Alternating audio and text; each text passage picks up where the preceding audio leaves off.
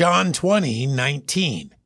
Then the same day at evening, being the first day of the week, when the doors were shut where the disciples were assembled for fear of the Jews, came Jesus and stood in the midst, and saith unto them, Peace be unto you.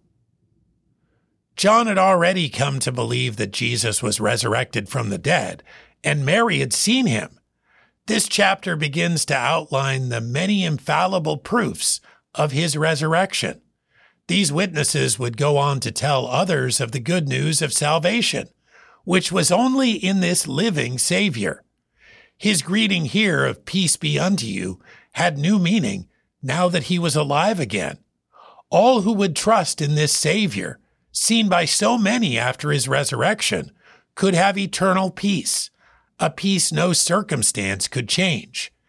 This peace came as a result of his death in our place, his burial, and this resurrection. The hope of the gospel is confirmed in it. This is why peace can be ours and can come to all who believe. John 20, 19.